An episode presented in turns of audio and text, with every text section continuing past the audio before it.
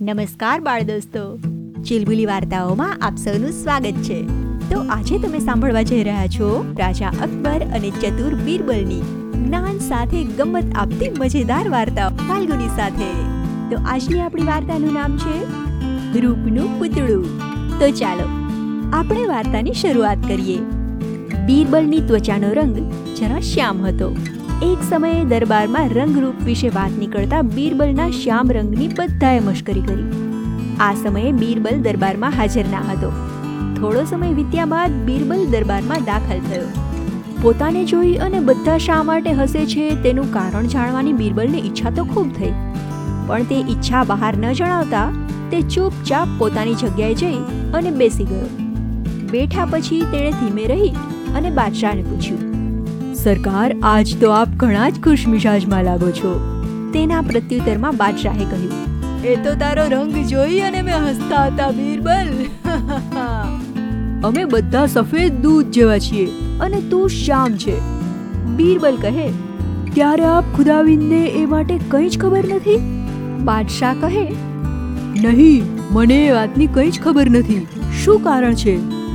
બીરબલ કહે, અન્નદાતા પરમ પુરુષોત્તમ ભગવાને જ્યારે જગત રચવા માંડ્યું, ત્યારે પહેલા ઝાડ પાન વગેરે બનાવ્યું. પણ તે ઝાડ પાનથી તેને જોઈએ એવો સંતોષ ના થયો.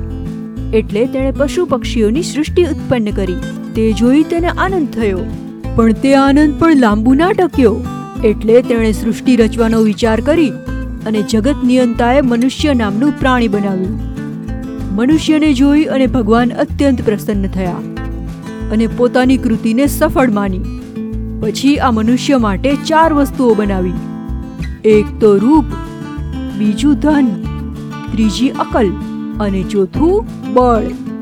એ પ્રમાણે ચાર વસ્તુઓ બનાવ્યા પછી તે ચારેય વસ્તુઓને થોડે થોડે અંતરે મૂકી અને મનુષ્ય જાતને હુકમ કર્યો કે માત્ર દસ મિનિટની અંદર આમાંથી સૌને મનગમતી વસ્તુઓ લઈ લો. મારા તે વખતના વિચાર પ્રમાણે હું પહેલા અક્કલ લેવા ગયો. પણ અક્કલ લેતા ઘણો જ વખત લાગ્યો. પછી બીજી વસ્તુ લેવા ગયો. ત્યાં મને જણાયું કે આપેલી સમય મર્યાદામાં રૂપ મળવું અશક્ય હતું. તેથી હું માત્ર અકલ લઈને પાછો ફર્યો. આપ પોતે તો પહેલા રૂપ અને પછી ધન લેવા ગયા. તે આપને મળ્યું. અને મને રૂપ મેળવવાનો કોઈ અવકાશ જ ના રહ્યો. અને તેથી હું શ્યામ રહી ગયો. બીરબલનું આવું યુક્તિદાર બોલવું સાંભળી બાદશાહ આનંદ પામ્યો.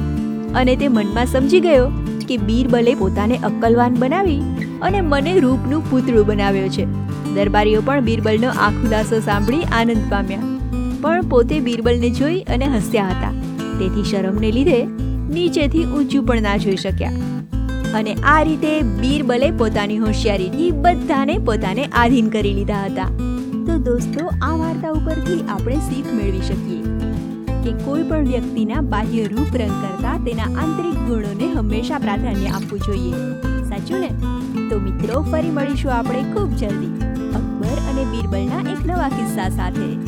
ત્યાં સુધી તમારું ખૂબ ધ્યાન રાખજો. આવજો.